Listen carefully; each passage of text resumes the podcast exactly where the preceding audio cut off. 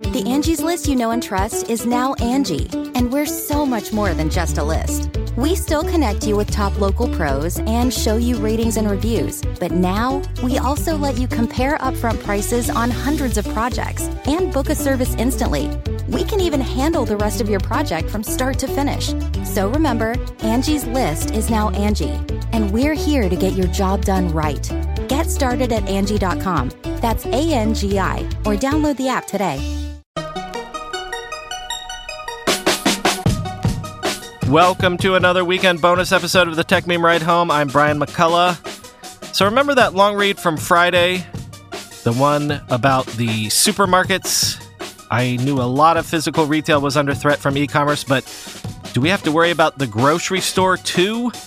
As I said, this was something I had never considered. So, read the piece because I got in touch with the author, Joe Fassler, to see what the story is with grocery stores. And yes, there are larger societal and cultural and even cyclical shifts imperiling the traditional grocery market, but it's also tech and e commerce too, of course.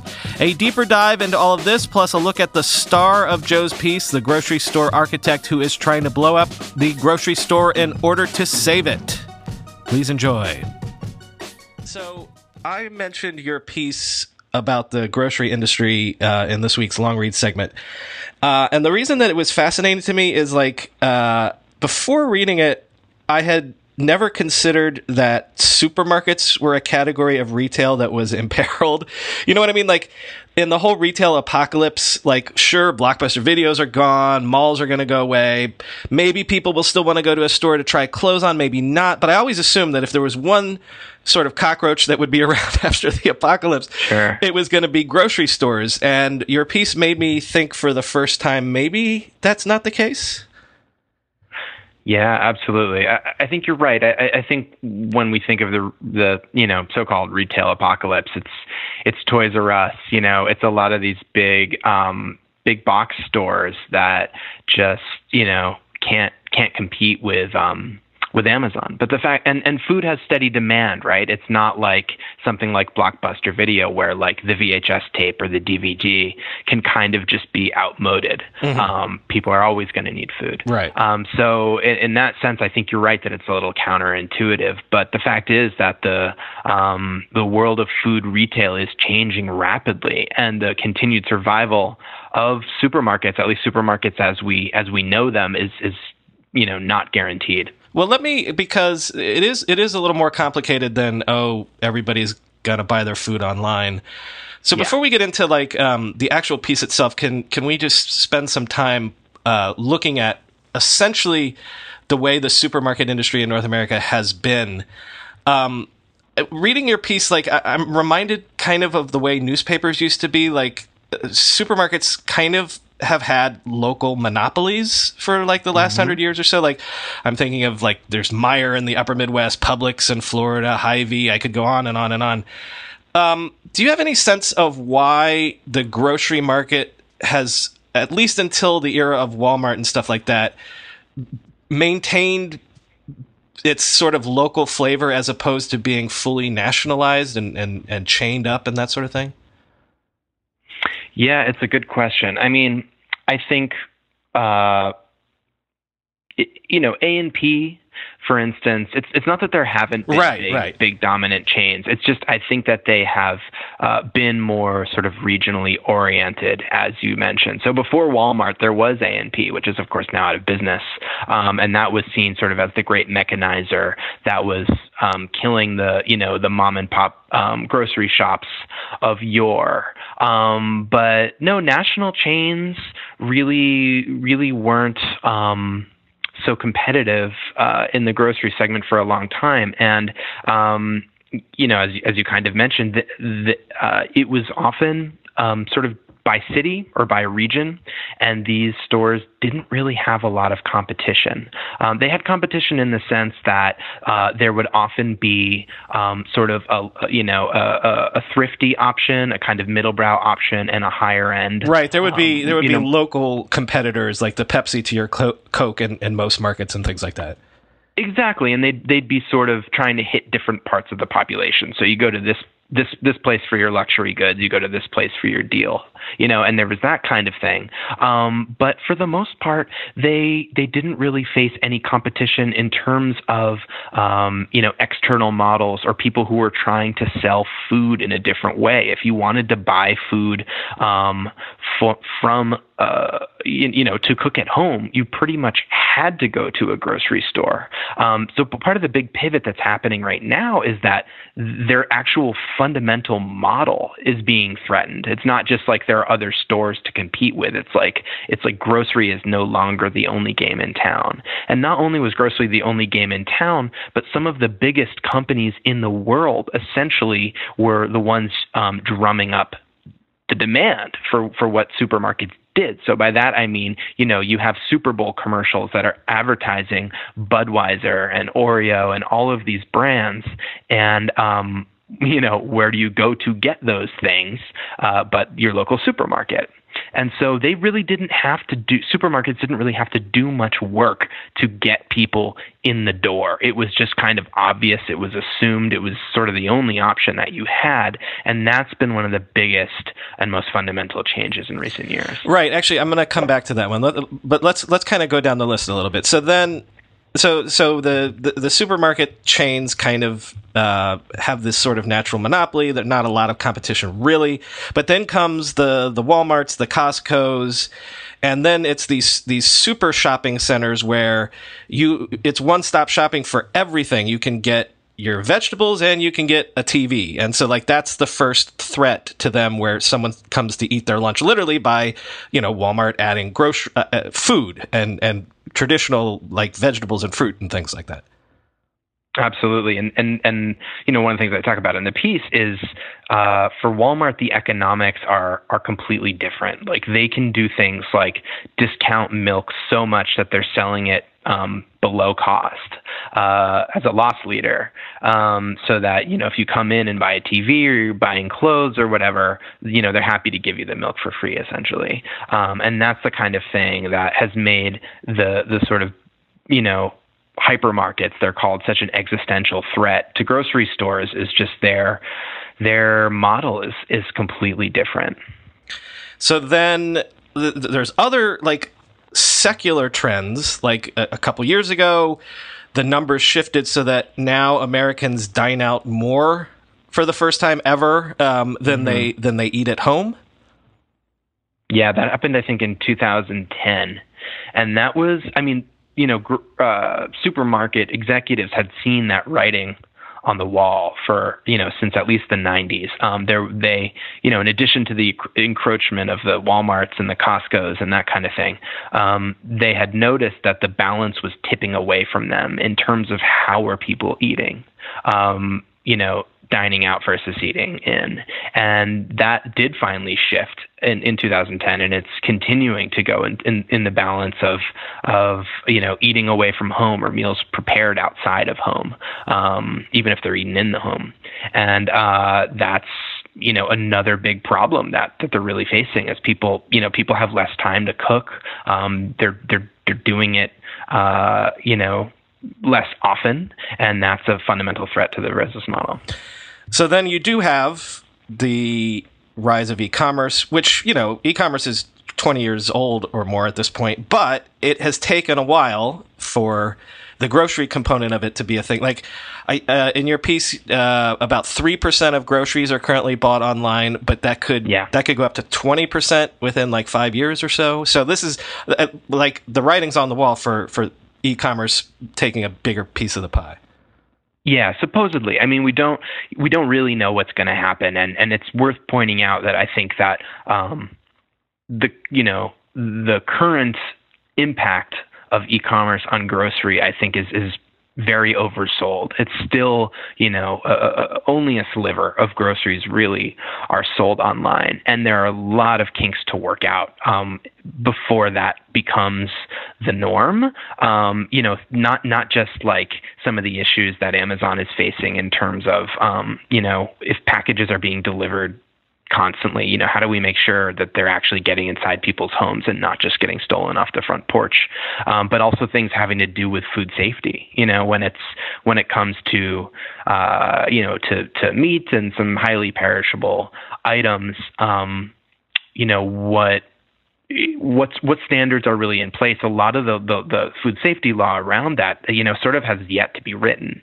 Um, so there are issues. But that said, uh, commerce is increasingly uh, moving um, on, online. You know, that's going. Every, you know, all the sort of prognosticators say that this is going to really become an increasing uh, way that we all buy groceries, and there will be a lot of hybrid models too. I mean, Amazon and Whole Foods are are are already um, uh, working with delivery, um, uh, you know, and, and other grocers are, are really scrambling to do that as well. And, and to a degree, that's not new, right? You know, we, people will talk about the milkman and how how there there, there have been models before for groceries being uh, home delivered. So in some ways, it's a return to form. Um, but yeah, that's going to be an an increasing, um, uh, you know.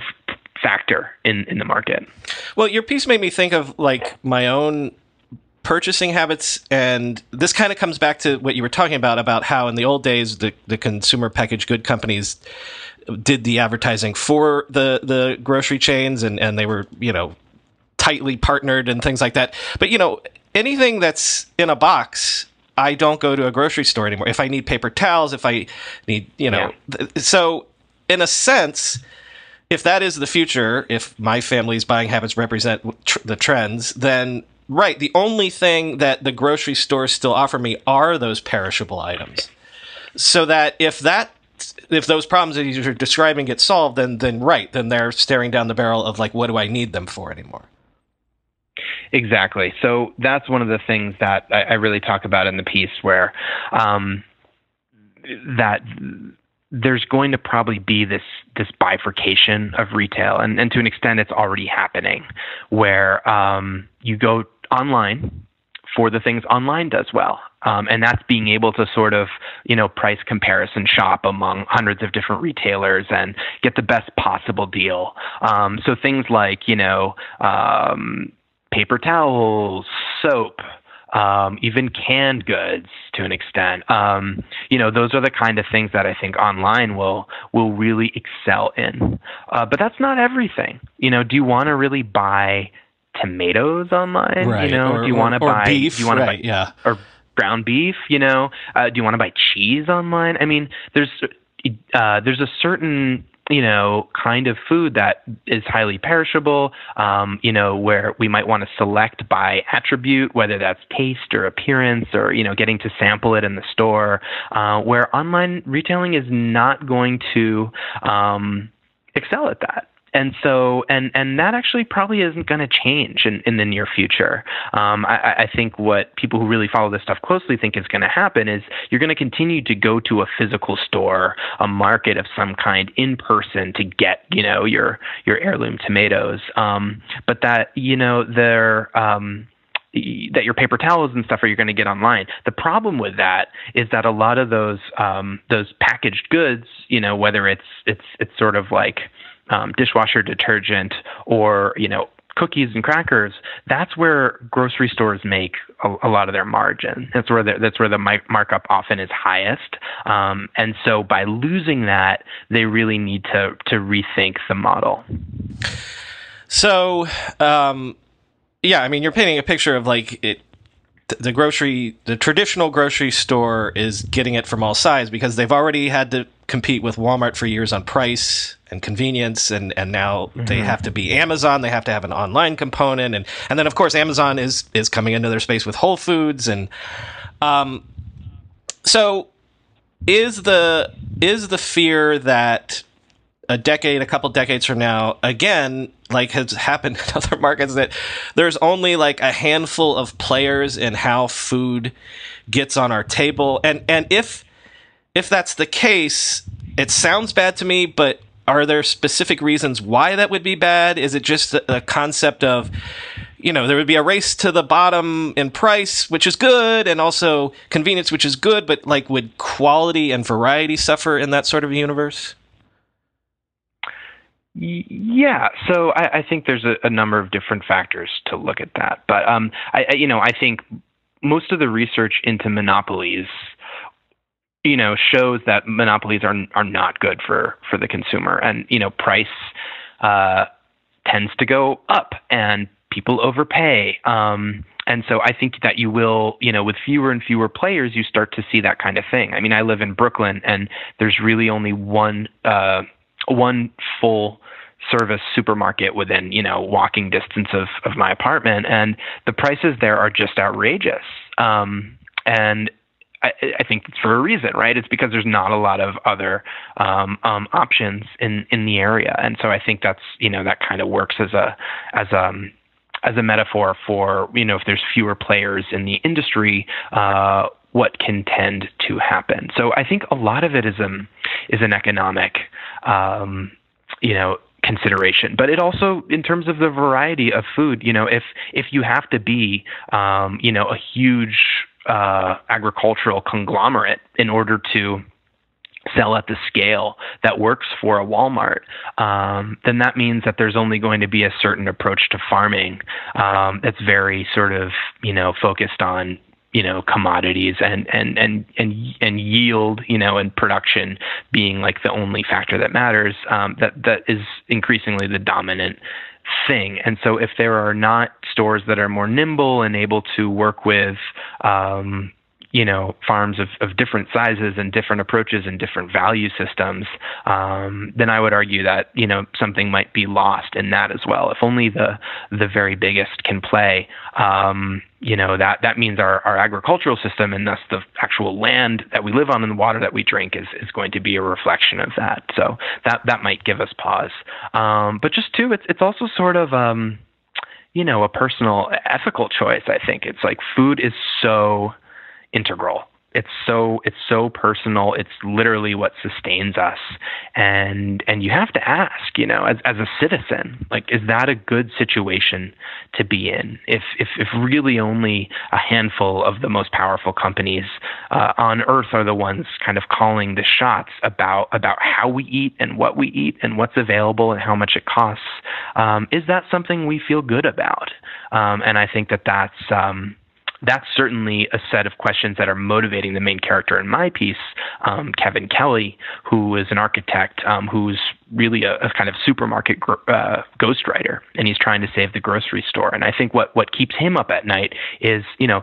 Um, grocery stores have traditionally been a very, very uh, diverse industry, you know, where every town, you know, every town and city has its own uh, has its own options, and you know, compared to something like you know the movie industry where there's a sort of handful of of uh, of big you know production companies it's incredibly diverse. Um, and in his view that's been uh, an extremely important thing for um, for American commerce and he he fears that going away. So um, yeah I think those are all things that are really worth considering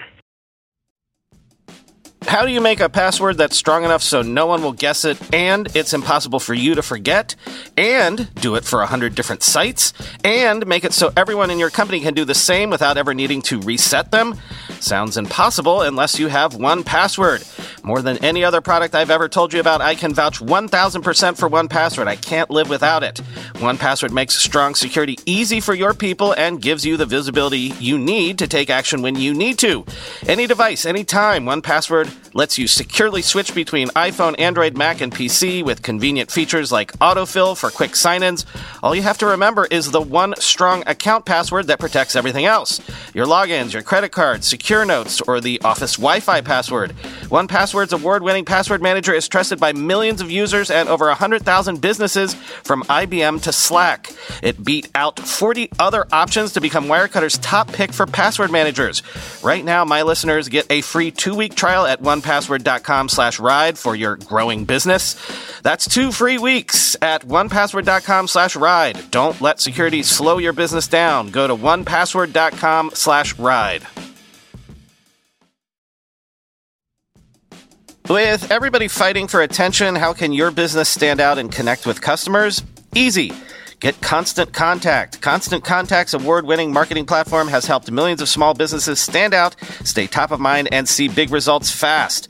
Constant Contact makes it easy to promote your business with powerful tools like email and SMS marketing, social media posting, and even events management. With Constant Contact, you'll reach new audiences, grow your customer list, and communicate more effectively to sell more, raise more, and fast track growth. Don't know much about marketing? No sweat. Constant Contact's writing assistance tools and automation features help you say the right thing at the right time, every time. Plus, you can send with confidence knowing your emails are actually reaching your customers thanks to Constant Contact's best in class 97% deliverability rate. I use this and you should too. Tackle any challenge with Constant Contact's expert live customer support. Plus, everything's backed by their 30 day money back guarantee, so get going and start growing your business today with a free trial at constantcontact.com. Just go to constantcontact.com right now. Constant Contact, helping the small stand tall. ConstantContact.com. So, uh, as you're saying, uh, the piece mostly focuses on this uh, grocery store architect, uh, Kevin Kelly, or the firm is it's something else Kelly, somebody else Kelly. Shook Kelly. Shook yeah, Kelly, his yeah. partner Terry Shook. So it's it's it's it's Shook Kelly. So his strategy, and and it's funny also because reading the piece, it reminds me of so many other stories like this where it's like he's trying to convince these old white dudes that they have to redesign their stores in a different like emotional way and he's like trying to reinvent the wheel for these guys essentially. But what is his his basic um uh, if you could sum it up like his basic philosophy in, in in his mind how the supermarket could be reimagined to to remain relevant Yeah, I think if I had to sum it up in two words, I would say that he would say um, stories matter or storytelling matters because for years um, supermarkets didn't have to make the case for themselves. You know, everyone needed Right. food. it's here They come get it. it. if you build it they will come Exactly, and it it truly was. You know, put up a store and people would come buy food there. And now that's no longer a given. And in fact, it's an uphill battle. And so what he's trying to convince his um, customers, you know, many of I mean his clients, many of whom are third and fourth generation grocers, is that that's no longer enough, and they have to make a case for what they're doing, and it has to be such a strong case that people are actually going to show up.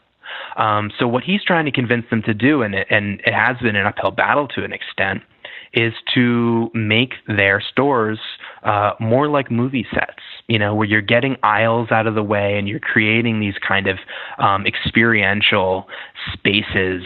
Um, you know, with a lot of kind of um, yeah, almost like you know, you know, movie sets um, and and sort of slogans on the wall that that subtly reinforce perception and, and artwork um, and all of these things that that um, you know are not just aesthetically appealing, but but actually make the case for um, for a set of values. And for each store, it's different, right? Like some of the stores are uh, the store that I profiled, Harvest Market, which is in Champaign, Illinois, is all about. It's kind of like um it's a bit of like a Republican's uh, vision of, of Whole Foods. It's it's a, it's very much about like you know American agriculture, and there's pictures of um, of combines, uh, and it's just got this real sort of homespun, folksy um, vibe. But it's doing really excellent work in in um, getting look products from the local,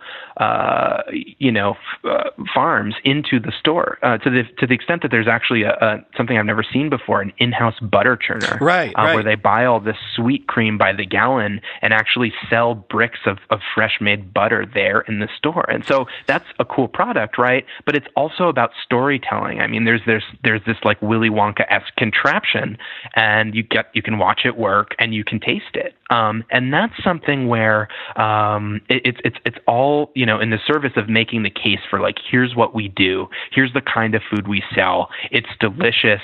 There's values behind it. You can believe in it. You can taste it. And guess what? Amazon actually can't do any of those things. So in in Kelly's view, if you're if you're really um, if you're if you're telling a good story that actually has legs and actually has products that can back up the story, um, then you are doing something that you know e-commerce may never really be able to do in quite the same way, and that's how they're going to stay alive. But well, it means changing everything. It, you know, and grocers I think are really afraid of that. It's uh it's it's not it's not just experiential though because it's like again you're you're getting things like fresh butter and milk uh like literally fresh as opposed to yeah. you know yeah. something you can get in a box but also adding these things like the pre-made meals the the the delis the butchers the cafes the things where it really is, it's like leaning into the things that can't be put into a box the things that can't be turned into an online sort of thing Exactly. So if you go to Harvest Market, I mean, it's incredibly unusual. I mean, they have a restaurant, you know, with maybe 40 or 50 um, seating areas. You know, it's not they don't have like a wait staff, but you, you know, you do order at, at, at a counter. But um, it's you know, you can have you can have breakfast, lunch, and dinner there. Uh, there's a there's actually two different bars in it. There's kind of a beer-based bar, and then upstairs, um, which first of all, how many grocery stores have an upstairs? There's there's um, there's a wine bar. Um, there's a family room with like couches and games. Um, there's an educational center where they do uh, cooking classes and um, and other things of that nature. So it's really functioning kind of almost like a community center, um, and it's really really different from from what what most grocery stores offer and i think that's very threatening to people i mean you know uh, the business has been done a, a lot you know, it's been done the same way for a very, very long time. And I think some of his clients um, have a hard time not only just learning new skill sets, but just branching out from what they've always known. So that's one of the, his central challenges is, is saying like your store can be here. It can exist in the 21st century, but it's going to mean changing the way you do business. And yeah. and he always says, you know, if you don't, if you're not in the restaurant business in five years, you're going to be out of business. Right, the restaurant business as opposed to the walking down the aisles business. Because, like, the exactly. analogy that I thought of was like it's sort of like the the Apple Store, where instead of you know uh, learn how to do Photoshop, it's like learn how to cook, and then also you're describing like yeah. in the cafe, there's people sitting there on their laptops for the whole afternoon and hanging out. So it's like the the Starbucks or uh, you know bookstore sort of model as well, and, and and it's all about like like you said. It's it's a place. It's that third place where people can hang out, where it's not just get in, get out. It's almost the exact inverse of those Amazon sort of cashierless stores. Exactly. It's very different from that. So there's a there's um a metric in the industry that they use called dwell time, which is basically, uh, you know, it's a fancy way of saying how long people spend, spend, uh, spend in the store. And uh, basically the sort of logic around that is if you can increase dwell time without increasing frustration. In other words, if people are staying in the store longer, but it's not for an annoying reason, like the lines are too long or moving too slowly, then they'll then they'll buy more and they'll and they'll return more often. And so um, these are all ways of trying to you know increase dwell time, of getting people to hang around, of, of of like making it kind of their home and a place that's where they're where they're willing to go to to not just to shop and complete a chore, but to like experience an aspect of life that they enjoy, whether it's eating or gathering with friends. And that's very different from the kind of frictionless Amazon experience, um, which is about getting in and out uh, kind of as quickly as you can. Though I should say it's a little more complicated than that because part of the Amazon store model, what it has going for it is a novelty, right? So part of it too, it's not just that it's easy and you go in and out, but it, it is its own form of storytelling. And it's a story about look how exciting our technology is, look how futuristic it is. Um, isn't it cool that you can just leave without paying? Aren't we sophisticated? And so it's not to say that that um, that those stores don't have their own narrative uh, that they're uh, that they're going for and aren't a kind of movie set um, of their own, but it's just a very different kind of story. Well, you're you're talking to a fellow Brooklynite, so shout out to Expensive as Hell Union Market and Steve Seatown. and um, yeah. so before we before I let you go, uh, this piece turned me on to uh, the new food economy, which I was not aware of. So uh, just real quick, uh, tell us about the new food economy and what you guys are up to over there.